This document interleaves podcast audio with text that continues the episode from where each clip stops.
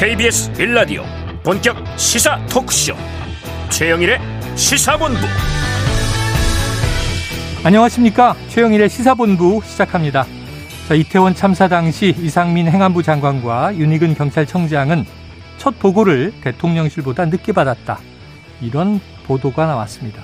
대응에도 늦었고요. 보고 체계마저 엉망 아니었는가 문제가 제기되는 대목이죠. 하지만 여전히 가장 안타까운 대목은 예방입니다.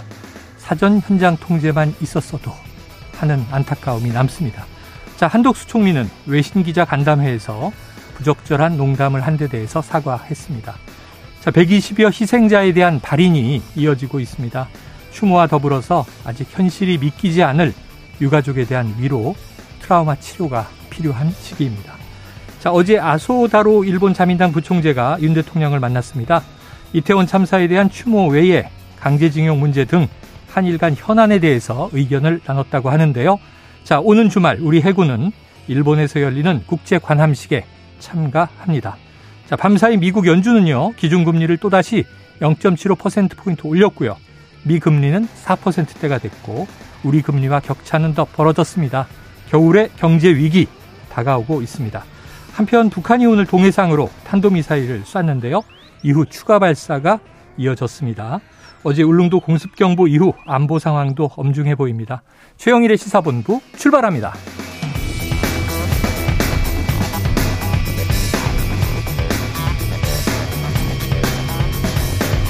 네, 1부에서는요, 오늘의 핵심 뉴스를 한입에 정리해드리는 한입 뉴스 기다리고 있고요. 2부 10분 인터뷰. 자, 이태원 참사 당시에 또 그 이후에 국민의힘의 대응, 장해찬 청년재단 이사장과 함께 이야기 나눠보겠습니다.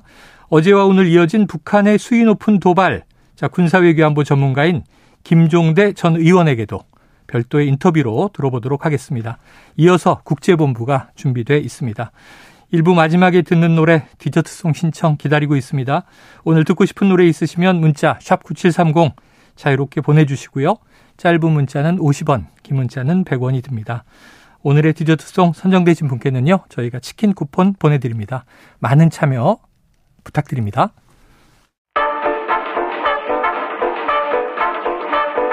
최영일의 시사본부 한입뉴스 네, 오늘은 임경빈 작가, 박정호 오마이뉴스 기자와 한입뉴스를 시작해 보겠습니다. 두 분 어서 오세요. 안녕하세요.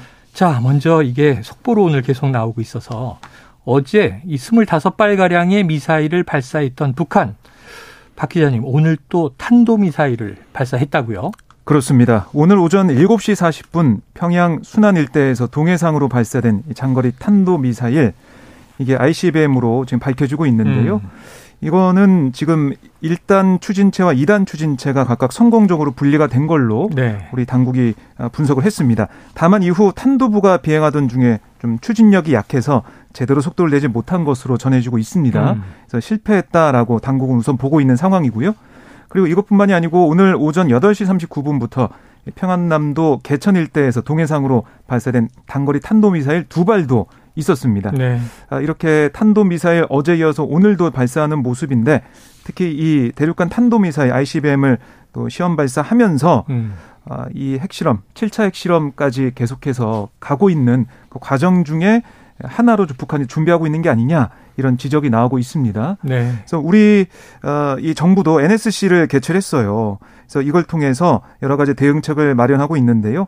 특히 오늘 김성한 국가무실장 주재로 열린 이 회의에 윤석열 대통령도 참석을 했습니다. 음. 윤 대통령은 관련 상황을 보고받고 한미 확장 억제 실행력을 더욱 강화하고 또 한미일 안보 협력도 확대하라 이렇게 지시를 했습니다. 네, 자 어제도 이 NLL 이남 지역에 미사일이 떨어졌다. 그렇습니다. 그리고 또 이제 그래서 울릉도에 공습 경보가 발령됐다. 엄중한 상황이었는데 오늘은 아무래도 7시 때 처음 쏜 음. 미사일이 ICBM이었다. 그러니까 중장거리 탄도 미사일이었다. 네. 이거 좀 심각, 심각한 대목 아닌가요? 그러니까 어제 오늘 상황을 좀 연결해서 봐야 될 것 같은데요. 좀 말씀해 주신 것처럼 어제 같은 경우는 어, 북한이 뭐 방사포라든지 해안포 사격을 통해서 네. NLL 이남 지역에 이제 포를 쐈던 경우는 있긴 하지만 음. 그거는 이제 그 지상에서 쐈던 네네. 그래서 이제 지상전을 할 때 주로 사용하는 포사격이고 포사격이고요. 혹은 뭐 해, 해군을 향해 쏘거나 이런 예. 방식인데 어, 어제 문제가 된 거는 이제 탄도미사일을 처음으로 음. 이남 지역으로 쏜 겁니다. 네. 그렇게 되면 이 경우에는 거리가 제한적인 방사포나 해안포랑은 다르게 그렇죠. 우리 영토 어디든지 떨어질 수 있다라는 위협이 되는 거라서 음. 어제도 그래서 이제 처음에 이제 발사 각도라든지 방향을 봤을 때 울릉도를 위협할 수 있다라고 판단을 해서 군 당국에서도 이제 비상을 걸었던 건데 네. 오늘도 마찬가지면 오늘도 이제 ICBM을 이제 쏜 걸로 지금 관측이 되는데 예. 박정 기자님 정리해 주신 것처럼 어, 북한 제재에 있어서 두 가지 레드라인이 하나는 ICBM 음. 대륙간 탄도미사일이고요. 나머지 하나는 핵실험인데 그렇죠. 결국은 그 두 가지를 다 이제 해제하는 쪽으로 움직이고 있다. 음. 그럼 이제 북한 입장에서는 한반도의 상황을 어, 최극단의 갈등으로 지금 끌어올리겠다라는 판단을 하고 있는 걸로 보이고 네.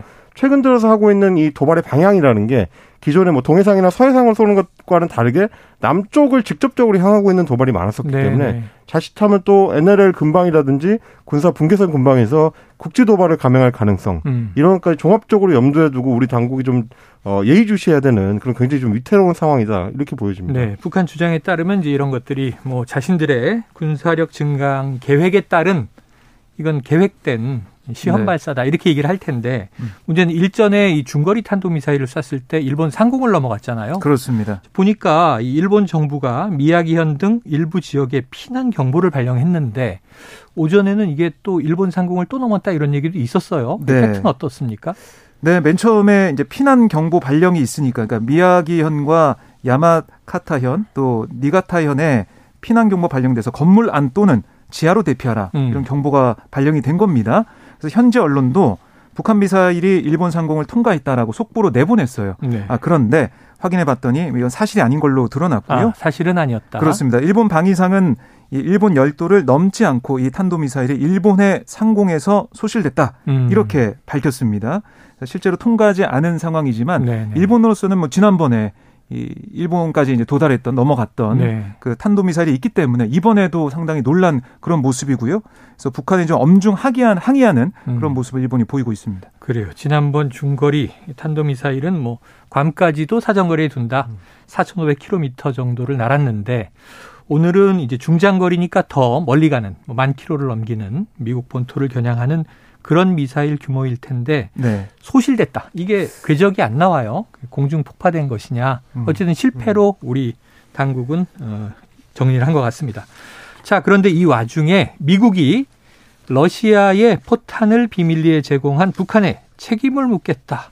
임 작가님 이런 얘기가 나왔어요. 그렇습니다. 사실은 이제 그 지난 9월에도 러시아가 이제 포탄의 재고가 부족하다. 음. 그래서 이제 북한 쪽에 이제 제공을 좀 요청했다라는 얘기를 미국에서 밝힌 적이 있는데 그때는 북한 쪽에서 이제 강하게 부인을 했었습니다.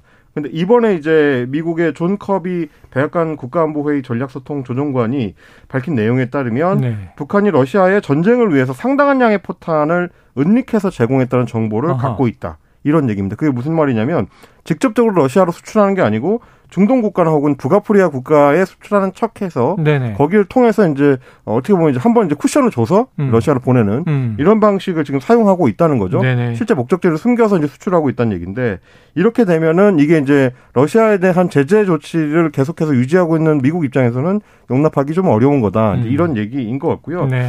또 하나 좀 유출을 해볼 수 있는 게 최근에 북한 움직임이 상당히 어 뭐랄까요 이제 전략 자산들을 사용하는 데 있어서 네. 거리낌이 없다. 과감해졌죠? 과감해졌습니다. 오늘 좀 동아일보에서도 그래서 그런 제목으로 뽑았는데 어제 그 25발 정도의 미사일을 쏘려면 네. 하루에 사실상 한 천억 원 정도를 어. 예산을 소유한 것과 마찬가지다 이런 얘기가 나왔는데 그만큼 지금 어느 정도 자금력에 있어서 여유가 생긴 거 아니냐. 음. 그러면 결국 그 돈이 어디서 왔느냐를 따져보면 네네. 러시아 측에 포탄 같은 거를 제공을 하고 따로 제공받은 게 있는 거 아니냐. 생각해보면 이제 지난달에도 북한이 이제 편대 비행을 하는 경우가 이제 몇번 예, 있었습니다. 예. 그러니까 전, 어, 전투기를 다 동원해서 이제 날아오르고 이런 것들이 원래 북한의 식량 사정이나 혹은 저 석유 사정으로 봤을 때는 네네. 비행기 편대를 운영할 수 있을 만큼의 여, 여유가 없거든요. 그렇죠. 근데 그런 걸 한다는 거는 결국에는 러시아하고 모종의 어떤 연결 관계가 좀 강화된 거 아니냐. 음. 이런 것들을 우리가 좀 고, 종합적으로 고민해야 될 어떤 신호도 좀 보이는 것 같습니다. 네. 그러니까 이제 도발 다발적인 도발, 전문가는 이게 뭐 떼발사 이런 표현도 쓰던데 음. 이게 비용으로 또 환산하면 물론 우리의 이제 어떤 비용 가치와 북한은 전혀 체제가 다르니까 다르겠지만 막대한 비용이 드는 건 사실일 거예요. 어떻게 이렇게 이 집단적 도발을 강화하고 있는가? 또 뒷배경은 무엇인가 궁금해지는 대목이고 또 이 미국이 러시아의 포탄을 북한이 비밀리에 제공했다 이전에 푸틴 대통령은 우리가 우크라이나에 또 무기 지원한 것으로 그렇죠. 이야기를 네. 한 바가 있어서 이게 미러 간에도 뭔가 팽팽한 기싸움이 있을 것 같아요. 음. 자, 지켜봐야 되겠습니다. 엄중합니다. 다음 이슈로 넘어가 봅니다. 미국이 미국의 연준이 4연속 giant step을 밟았다. 근데 이번에도 기준금리를 0.75% 포인트 올린 거죠. 그렇습니다. 미국 중앙은행인 연방준비제도 연준이 가파른 금리 인상에도 이 인플레이션, 그러니까 물가 상승 현상이 지속되니까 네, 아, 네 차례 연속 이 giant step 0.75% 포인트 기준금리를 인상을 했습니다. 초유의 조처예요. 그래서 지금 보면 아, 원래 이제 3%에서 3.25%였던 미국 기준금리가 음. 3.75%에서 4%로 상승을 했습니다. 네네. 최근 15년간 최고 수준이에요. 물론 0.75% 포인트 인상이 시장에선 좀 예견을 했던 그런 네 결과입니다. 음. 그러니까 인플레이션 이게 뭐 조금씩 이 수그러든다고 하더라도 어, 미국 연준이 생각하는 목표까지 팍팍 떨어지지 않는 모습을 보였거든요. 네. 그 식품 에너지 가격 또 이런 가격 압박 또 수급 불균형 이걸 반영해서 이렇게 0.75% 금리 인상을 한 건데 이 제롬 파월 연준 의장의 이 금리 인상 발표 즉그 회견을 좀 저희가 주목을 해봐야 네. 될것 같은데요. 금리 인상 속도를 줄일 시기가 다가오고, 있다 이런 얘기를 했습니다. 어. 이르면 다음 FOMC 그 회의가 될 수도 아니면 그 다음 회의가 될 수도 있다 말해서 어, 이렇게만 들어보면 속도 조절론에 힘이 실렸다. 네. 이거는 뭐 주식시장이나 자산시장에서 좋아할 만한 그런 발언이거든요. 음. 아, 그런데 최종 금리 수준은 지난번 예상보다 높아질 거다. 이렇게 얘기를 했어요. 음. 그러니까 이 금리 인상 네. 속도는 줄어들 수 있, 을지 몰라도 오히려 최종 금리 수준은 더 높아져서 뭐 네. 지난번에 연준이 제시한 내년 기준 금리가 뭐 4.6% 정도였는데 이걸 넘어설 수도 있다. 음. 5%까지 갈 수 있다. 네. 어, 이러니까 또 주식시장이 깜짝 놀랐습니다. 네. 그래서 결국 이 금리 인상 중단 가능성에 대해서도 매우 시기상조다라고 파월 의장이 선을 그었고 그래서 뭐 결국에는 어 일각에서 기대한 것은 연준이 금리 인상을 좀 일단 멈추고 음. 상황을 지켜볼 거다라는 기대 좀 했었는데 그게 좀 안 된 거예요. 네. 힌트가 안 네. 보이는 상황이 됐고요. 결국 어제 이제 아, 간밤에 미국 시장을 보면 뭐 기술주 위주의 나스닥 지수가 3.36% 폭락을 했습니다. 음. 그만큼 시장이 또 이제 우려를 하고 있다. 또, 또 겨울이 오고 있다 이런 생각을 하는 것 같습니다. 예상을 했음에도 불구하고 음. 결국은 이게 이, 그럼 선반영 됐느냐 그렇지 않다 네. 지금 타격을 준다 이런 얘기고요. 이 파월 의장 얘기는 지난 8월에 잭슨홀에서의 이 회의에서도 음. 속도 조절론 얘기해서 혹시 그랬는데 음. 그 다음 발언이 속도 조절 얘기는 잊으십시오. 네. 음. 경기 침체를 감수하고도 물가 잡을 때까지 갑니다. 이런 얘기였거든요. 결국은 이게 금리 이 최고치가 자 문제 우리 금리 한번 들여다보자고요. 연준의 이번 조치로 이 미국과 우리나라 기준금리 격차가 1% 포인트로 벌어져서 우리는 이제 겨우 3% 올라왔는데 네. 4% 위로 또 쭉 올라가는 거예요. 어떻게 되겠습니까? 지금 사실 그야말로 국내 상황은 뱁새가 황새 따라가서 이제 가랑이 찢어지는 그런 아, 어떤 네네. 굉장히 좀 어려운 상황에 예. 처하게 된 건데요. 우리도 물론 지금 이제 물가 상승률이 높게 유지가 되고 있긴 한데 미국이 지금 워낙 속도를 빠르게 가져가다 보니까 미국은 0.75%포인트씩 올리는데 우리도 두 번이나 일명 big step 그러니까 0.5%포인트를 올렸음에도 불구하고 금리 차이가 1%로 벌어져 버리면 음. 중장기적으로는 결국 우리한테 들어와 있었던 어, 해외 자본들이 네. 이제 투자를 유출되는. 금리가 더 비싼 미국 쪽으로 옮겨갈 네. 가능성이 높아지는 거죠. 그럼 그만큼 이제 어 그런 부담이 높아지는 거고 그렇게 됐을 때 그러니까 어, 달러가 빠져나갈 때는 결국은 우리가 달러를 다시 사오는 데 있어서 비용이 높아지니까 네. 그럼 또 환율도 또 안 좋아집니다. 그럼 수출 수출이나 수입을 할 때도 역시 마찬가지로 이런 그 금리 문제라든지 환율 문제가 계속 부담으로 작용할 수밖에 없기 때문에 그렇지 않아도 올해 들어서 계속 지금 우리가 경상수지 적자 폭이 커지고 음. 있어서 그런 부분에 있어서 걱정이 많은데 여기에 미국의 금리 인상이 겹치고 있고요. 그리고 지금 채권 시장 같은 경우는 아, 강원도에 이제 김진태 지사 발로 이제 시작됐던 음. 채권 금융 시장의 불안정성이 또 계속해서 높아지고 있는 네 상황이고 네. 여러 가지로 우리 경제가 굉장히 좀 안 좋은 상황으로 자칫하면 이제 악순환으로 빠져들 수 있는 음. 굉장히 중요한 길목에 서 있는 것 같다. 금융 당국들이 좀 신중하고 어, 선제적인 조치를 좀 빨리 좀 취해야 될 그런 상황이 아닌가 싶습니다. 그래요. 지금 내외부의 이 경제 악재 우리 입장에서 조금 불안한 여러 가지 돌발 변수들이 생기고 있습니다. 정말 이거 엄중하게 우리가 풀릴 때까지 경제 시스템 잘 가동해야 되고요. 그리고 이제 경제적인 모니터링을 게을리해서는 안 되겠습니다. 다음 소식으로 넘어가 보죠. 어, 이태원 참사 관련 소식인데요. 어제 이임재 용산 경찰서장이 대기 발령 조치가 됐어요. 오늘은 서울청 상황관리관 류미진 총경이 또 대기 발령 조치가 됐는데 박 기자님 어떤 이유입니까? 네. 그러니까 이 류총경 같은 경우는 뭐 경찰청 얘기를 들어보면 정상적인 업무 수행이 어려워 대기 발령 조치하고 또 후임까지 발령을 했는데요. 류총경은 이 참사 당일 상황관리관으로 112 치안 종합 상황 실장을 대리해서 이 서울 경찰청에게 청장에게 음. 치안 상황을 보고하고 또 긴급한 사정은 경찰청 상황실에도 보고하는 역할을 맡았어요. 네네. 그런데 어제 어, 우리가 뭐 112 신고 내용도 아, 들어봤고 그렇죠. 6시 때부터 그렇습니다. 계속해서 이제 지휘 체계가 과연 잘 작동했느냐 이런 지적이 나오고 있는 상황에서 네. 이런 책임을 묻는 모습을 경찰청이 보이고 있는 겁니다. 음. 어, 그리고 이제 감찰 얘기를 경찰이 했었는데 류춘경하고 또 어제 아, 대기발령 조치된 이임재 전 서장 같은 경우는 수사 의뢰를 하겠다. 음. 아, 이렇게 또 얘기를 했어요. 네네. 그만큼 이 상황관리 총괄 임무를 태만히 해서 이제 상황 인, 상황 인지와 보고가 음. 지연된 책임을 류 총경한테 물은 거고요. 또 이임재 총경 전 서장 같은 경우는 아, 이 사고 현장에 늦게 도착해서 지휘 관리를 소홀히 한 책임을 묻겠다는 거예요. 네. 향후 수사 결과에 따라서 직무유기 같은 혐의가 아, 적용될 것으로 예상이 됩니다. 자, 지금 이제 감찰 네. 결과들이 이제 속속 나오고 있는 예, 예. 중인데요. 음. 류미진 어, 총경에 대해서는 조금 전에 이제 SBS에서 단독 보도를 한 게 하나 있는데 원래 이제 서울청 상황 관리관이면 일리 상황실에 위치를 하고 상황을 이제 총괄을 해야 됩니다. 음. 근데 참사가 발생했던 그 시각에 류미진 인사교육과장 같은 경우는 자리를 지키지 않았다라는 음. 게 지금 이제 수사 결과 아저 취재 결과 확인이 됐다고 보도가 됐습니다. 그러니까 상황 파악을 하고 빨리 전파를 하는 데 있어서 늦어진 게 혹시 자리를 지키지 않았던 것이 영향을 네. 미친 것 아니냐. 책임자 당담자가 자리 없으니까. 그렇습니다. 이제 그런 상황들 아마 경찰청에서는 확인을 하고 수사 의뢰를 한 걸로 지금 보여집니다.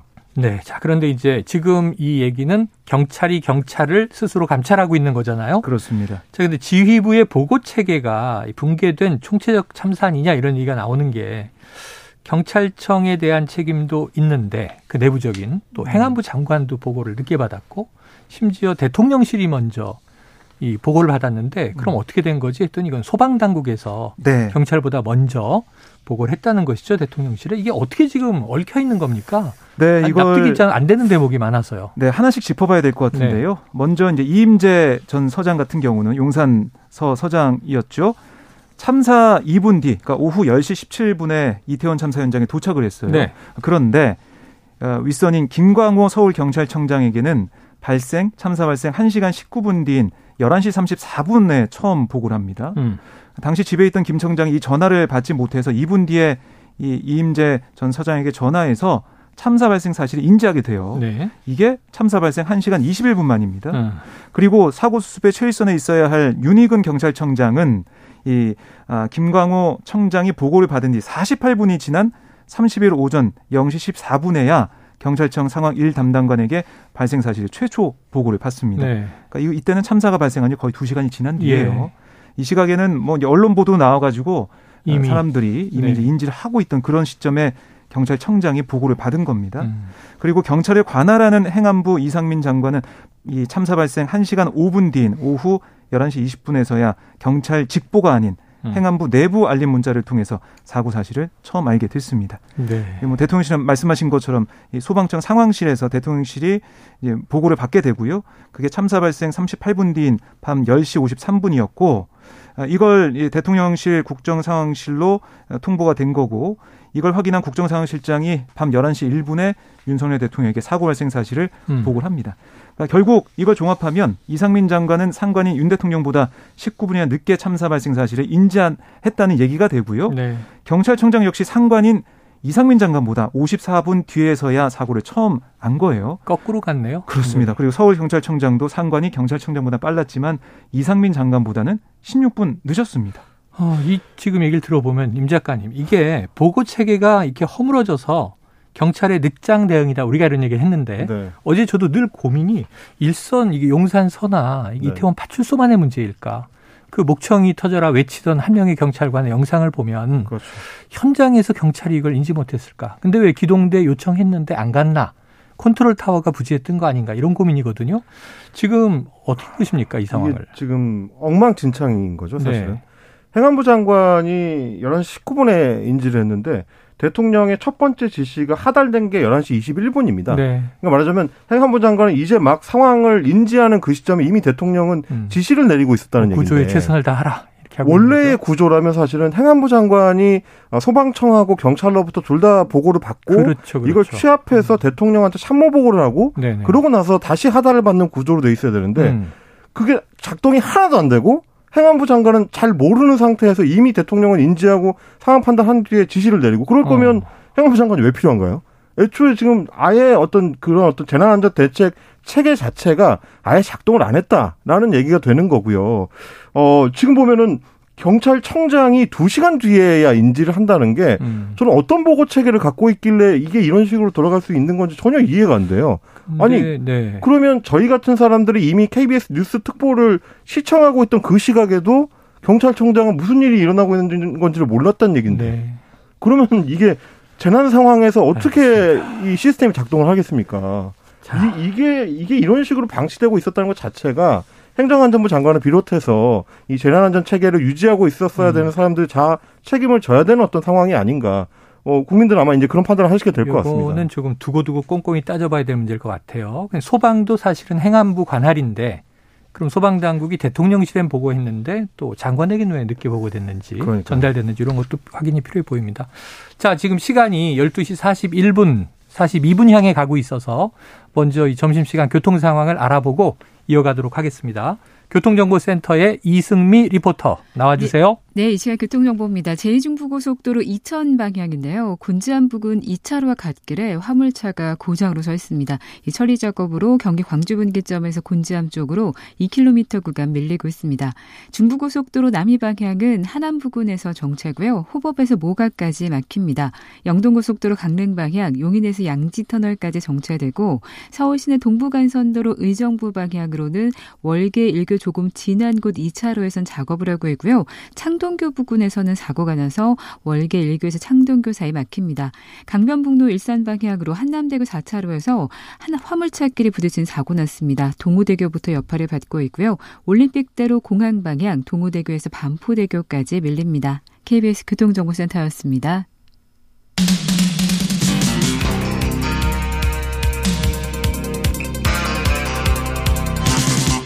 최영일의 시사본부 네, 지금 이제 보고 체계가 아, 이게 납득되지 않는 대목들이 많다 이런 얘기 하고 있었는데요. 관련해서 저 박 기자님 그러면 네. 뭐 이상민 지금 행안부 장관의 입장 나온 것이 있습니까? 네, 오늘 이상민 장관 출근길에 기자들이 물어봤어요. 네. 그러니까 윤 대통령보다 늦게 보고를 받은 이유, 거기에 대한 입장이 뭐냐 물어봤더니 음. 이 장관은 지금은 그런 것보다 사고 수습에 전념하면서 네. 고인들을 추도하고 유족들을 위로하고 병상에 계신 분들의 빠른 쾌유를 돕는 게 급선무다. 라고 말을 했습니다. 음. 이어서 이제 그 다음에 사고 수습 처리하고 재발 방지책 마련하고 이런 것들에 전념하고 어, 사고 원인이나 미흡했던 부분에 대해서도 차례로 다 살펴볼 예정이다. 이렇게 얘기를 했고요. 아, 그리고 또 또 한 가지 물어본 질문이 대통령실의 사퇴 의사를 밝혔냐 이런 질문도 있었습니다. 네네. 거기에 대해서는 이 장관은 답변하지 않았습니다. 이게 질문에 대한 답이 아닌 것 같다 이런 생각이 드는데 물론 이제 음. 우리 애도 기간이고요. 저 애도는 애도 기간이 끝나도 추모는 오래 이어질 것 같다. 트라우마도 길 것 같다. 이런 이제 걱정이 되는데 지금 이게 주무부처는 어 사태의 수습 안에 사고 원인 규명이 들어 있는 거잖아요. 그렇습니다. 네. 그게 사실은 뭐 기초가 있어야 그 위에 새로 세울 수 있는 있나요? 거니까 네. 사실은 동시에 들어가야 되는 거고 그리고 뭐 국민들께서도 다 아시겠지만 이런 사고 같은 경우에는 초기에 이제 증거들을 빨리 확보하는 게 굉장히 중요하기 네, 때문에 네. 그런 부분에 있어서는 장관이 특히 신경을 써야 되는 대목이기도 하죠. 음. 그런데 이제 조금 전에 저희가 말씀드렸다시피 어 재난안전 대책 체계 자체를 유지하지 못하고 있었던 장관이 음. 과연 그 부분을 수습할 수 있는 능력이 있을 것이냐에 대해서 의문을 갖고 계신 국민들이 많으신 거예요. 네. 그러다 보니까 이제 기자들이 이제 사퇴 여부를 질문을 한 건데 그거에 대해서 이제 선을 그었다. 라는 게 하나가 있고 또 하나 좀 주목해야 될 거는 오늘 오전에 지금 윤석열 대통령이 벌써 나흘째 연속으로 지금 오전 조문을 했습니다. 아, 분양소에 조문을 했는데 그 자리에 마찬가지로 이상민 장관이 이틀 연속으로 대동을 했다는 네네. 거. 그거는 어떻게 보면 굉장히 좀 상징적인데 음. 결국은 어, 사퇴에 대해서 여당에서도 이야기가 나오기 시작한 장관을 음. 계속해서 대동해서 분용서를 찾는다는 거는 대통령의 일종의 메시지가 아니냐. 결국에는 이상민 장관에 대한 경질론에 대해서 대통령실에서는 어느 정도 선을 긋고 있는 게 아니냐라는 신호로 이제 볼 수가 있는 부분이고 그러다 네. 보니까 이상민 장관이 본인의 사퇴에 대해서 선을 긋고 있는 게 그 연장선이 아니냐 이렇게 좀 생각이 되어지는 부분입니다. 과연 네. 근데 그거를 국민들이 얼마나 납득할 수 있을 것이냐. 네. 뭐 지금 생각해 보시면 어 156명이 사망한 참사 이후에 정부의 주요 당직자 중에서 정부의 주요 어떤 지휘급에 있는 사람들 중에서 본인의 사퇴 여부를 언급한 사람이 단 한 명도 없습니다. 음. 이런 정도의 참사가 일어나고 나서 이런 경우가 우리 정치사에 있었나 네. 싶을 정도로 뭐 생각해 보시면 예전에 어 김영삼 정부 시절에 성산대교 삼, 저, 이 성수대교가 붕괴됐을 때는 성수대교 붕괴가 있었죠. 그렇습니다. 이제 임명된 지 며칠 되지도 않았던 서울시장이 공간에 이 입주하기도 전에 사퇴를 했었던 음, 적이 음. 있어요.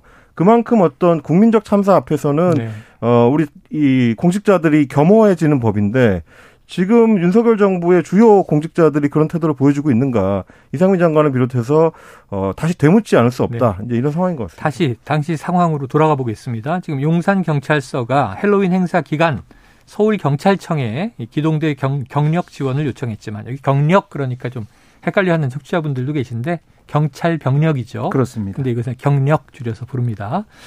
지원을 요청했는데 거절당했다 이런 주장이 있어요. 어떻게 된 겁니까? 뭐 이게 계속해서 재개가 되고 있는 그런 문제인데요. 네. 사회적 거리두기 해제에 따른 헬로윈 인파 집중 가능성에 대비해서 실무자를 통해서 용산서에서 경력 지원을 요청했다 이런 거예요. 사전에 그렇습니다. 네. 아, 그런데 뭐 여기에 대해서 뭐 일반 기동대가 필요한 취지를 충분히 설명했다는 게 용산서 설명이지만 음. 이대 서울청은 공식적으로 용산서의 기동대 지원 요청은 없었다. 없었다? 그렇습니다. 왔는데 거절했다가 아니고 예, 지원 요청이 공식적으로 없었다는 그런 얘기고요. 아, 하지만 이게 지금 교통 기동대 같은 경우는 지원이 있긴 있었습니다. 음. 그런데 이게 한 개 제대 20명 정도에 그쳤어요. 네네. 이마저도 대통령실 근처 삼각 지역 집회 관리가 끝난 다음 그러니까 오후 10시에 이태원 지역으로 넘어왔는데요. 아, 근무 시간도 뭐 자정까지 2시간가량만 지원하는 걸로 제한이 된 상태였다고 합니다. 네. 그러니까 이렇 이렇게 상황이 전개가 되다 보니까 경찰들 얘기를 좀 들어보면 이 기동대가 이태원을 2차 근무지로 두지 않고 처음부터 행사 지원 인력으로 좀 배치가 됐다면 음. 그나마 현장 통제가 가능했을 거 아니냐. 또 아쉽다는 얘기도 하고 있어요. 그래요. 그러니까 이 커뮤니케이션 소통이 좀 어떻게 됐고 어떤 요청이 있었고 이런 것들을 좀 하나하나 따져봐야 되는 그런 상황입니다. 그또 하나 네. 중요한 거는 이제 뭐 아시다시피 이런 공권력이라는 거는 결국 지휘하는 사람이 어떤 방향성을 지시해 주느냐에 따라서 굉장히 좀 다른 양상을 가지기 마련인데요. 네. 오늘 또 노컷 뉴스의 단독 보도를 보니까 참사 당일에 배치된 그 경력들이 대부분 마약 단속에 음. 주력하는 네 쪽에 네. 초점을 맞추고 있었다라는 내용들이 지금 어, 보도가 되고 있습니다. 그날 이제 이태원에 교통기동대가 20명, 교통과 그 경력이 6명, 생활안전과 경력이 9명이 배치가 됐는데 그거에 반면 형사과, 그러니까 이제 마약 범죄 같은 네네. 것들을 수사하는 형사과는 50명이 배치가 돼서 음. 두배 이상이 교통이나 어떤 안전 업무에 비해서 배치가 된 걸로 봐서는 결국에는 네. 어, 지휘부에서 판단하는 거는 중요 포인트가 달랐다라는 네. 생각을 할 수밖에 없는 거죠. 저는 뭐 마약도 잡아야 되고요. 성범죄도 단속해야 되고요. 거기에 어떤 경찰이 어떻게 갔든지 다 필요했다고 봐요. 그런데 문제는 현장에 만약에 경찰관이 있었다면 자신의 이제 본 업무가 무엇이든지 이 상황에서 반드시 저 지원을 요청했어야 한다. 그랬을 것이다라고 봅니다. 자, 다음 이슈로 볼게요. 지금 야당은 물론 여당 내에서도 자 윤석열 대통령의 사과를 요구하는 목소리가 나온다고요? 네, 유승민 전 의원이 어제 기자들과 만나서 어떤 얘기를 했냐면 대통령의 결단이 하루하루 늦어지면 늦어질수록 민심하고 멀어질 거다. 네. 그래서 윤 대통령이 직접 사과를 촉구를 했습니다. 그리고 또 하나 이제 한덕수 총리를 겨냥한 발언도 있었는데요. 대한민국의 총리란 분이 전 세계가 보는 앞에서 웃고 농담하는 게 음. 예, 돌아가신 분과 유가족한테 너무 죄송하고 국민의 한 사람으로서 너무 부끄럽다. 네네. 이렇게 꼬집었습니다. 그래서 윤 대통령이 지금 이 팀으로 그대로 국정을 이끌어가기가 굉장히 힘들 거다. 이태원 참사 같은 국가적으로 불행한 일이 있었고 아직 임기가 4년 6개월이 남았는데 이럴 때 대통령이 새로 한번 출발해 보겠다 이런 각오를 갖고 결단을 해야 된다 이렇게 강조를 했습니다. 네, 자임 작가님 민주당은요 네. 이 책임자 처벌을 위한 국정조사를 추진한다 이런 또 이제 이 추진 의사를 밝힌 것 같은데 그럼 그렇습니다. 국민의힘 입장은 어떻습니까? 일단 박홍근 원내대표가 이제 국정조사 요구서를 조속하게 제출하겠다라고 지금 일정을 밝힌 상태인데 네네. 뭐 국민의힘에서는 일단은 조금 더 지켜보자. 어 경찰이 지금 감찰과 수사를 진행하고 있기 때문에 지켜보면서 상황을 이제 같이 좀 살핀 뒤에 논의해 보자라는 입장이긴 합니다. 음. 네, 좀 전에 박종 기자님께서 이제 대통령 사과 여부라든지 이런 부분들을 짚어 주셨습니다만은 최근에 또 문제 제기가 되고 있는 거는 이게 경찰에만 초점을 맞출 게 아니고 네. 사실은 어, 이태원 지역을 관할하는 용산구청에서는 어떻게 했느냐 이제 이 부분을 좀 살펴야 된다는 얘기들도 많이 나옵니다. 뭐 대표적으로 이제 박희영 용산구청장 같은 경우에 JTBC에서 취재를 해봤더니 음. 당일날 박희영 구청장 같은 경우는 어, 오후 8시가 아, 되기 전까지 서울에 있지도 않았다라는 아, 거예요. 그날 이제 고향인 경남 의령에 행사가 있어서 거기에 이제 다녀왔다는 거고 음. 또 하나 뭐 계속 지적이 되어 왔었던 지난달 27일에 어, 할로윈 관련된 대책회의. 네네. 예, 부구청장이 주관을 하게 됐었죠. 네네. 그러면 박희영 구청장은 그 회의에 참석하지 않고 뭘 했느냐라고 봤더니 음. 어, 지역구의 행사들 네네. 야유회나 바자회에 참석을 하면서 네. 하루를 보냈다. 그리고 이제 당일날 참사가 있었던 당일날에도 지지자들과 함께하는 단체 채팅방이 있는데 거기에도 상황에 대한 심각성을 잘 인지를 하지 못하고 본인이 뭐 인터뷰한 기사를 올린다든지 음. 영상을 공유한다든지 이런 이제 행태를 보였다라고 하면서 네. 과연 구청장이 당시 이태원 상황에 대해서 얼마나 좀 진지하게 태도를 가지고 있었느냐. 그날 당일에도 저녁에 6시와 뭐 9시쯤에 방문을 한 뒤에도 별다른 조치 없이 돌아갔었던 걸로 또 밝혀지기도 했는데 네. 이런 부분들을 관할 구청장으로서 책임을 충분히 다했는지 이것도 앞으로 좀 따져봐야 될 대목인 것 같습니다. 알겠습니다. 네. 자, 지금 끝으로 한 가지 더 살펴볼 텐데요. 봉하에 광산 매몰 사고가 있습니다. 이게 안타까운 지금 산재 사고죠. 두 명의 광부가 매몰돼 있는데 벌써 9일째가 됐습니다. 가족들이 발을 동동 구른 지가 일주일 넘기고 9일째인데 지금 시추 얘기가 계속 나왔었고요. 이제 지하 수색이 본격화된다고요. 그렇습니다. 땅속 170m 아래 이제 구조 예상 지점으로 지름 네. 76mm의 구멍을 뚫는 데 성공을 했습니다. 음. 그래서 이곳을 통해서 내시경 장비를 내려보내 본격 수색을 하고 있는 상황이고요. 네네. 아, 계속해서 뭐 소리도 어, 질러보고 뭐 미음과 야광 등도 내려보내고 있는 상황인데 네. 아, 안타깝게도 아직까지는 생존 반응이 발견되지 않은 상황입니다. 음, 그래요. 제발 제발 살아서 구조되시기를 지금 이 시간에 마음을 모아서 기원을 해봅니다. 자 오늘 한입 뉴스는 여기까지 정리하겠습니다. 오늘 임경빈 작가 그리고 박정호 오마이뉴스 기자였습니다. 고맙습니다. 고맙습니다. 고맙습니다. 자 노래 띄워드릴게요. 이 청취자 7910님 이태원 희생자들의 명복을 빕니다. 유족들의 상심을 생각하며 위로라는 노래 신청합니다. 자, 하림이 부르는 위로 띄워드리고요. 저는 입으로 돌아오겠습니다.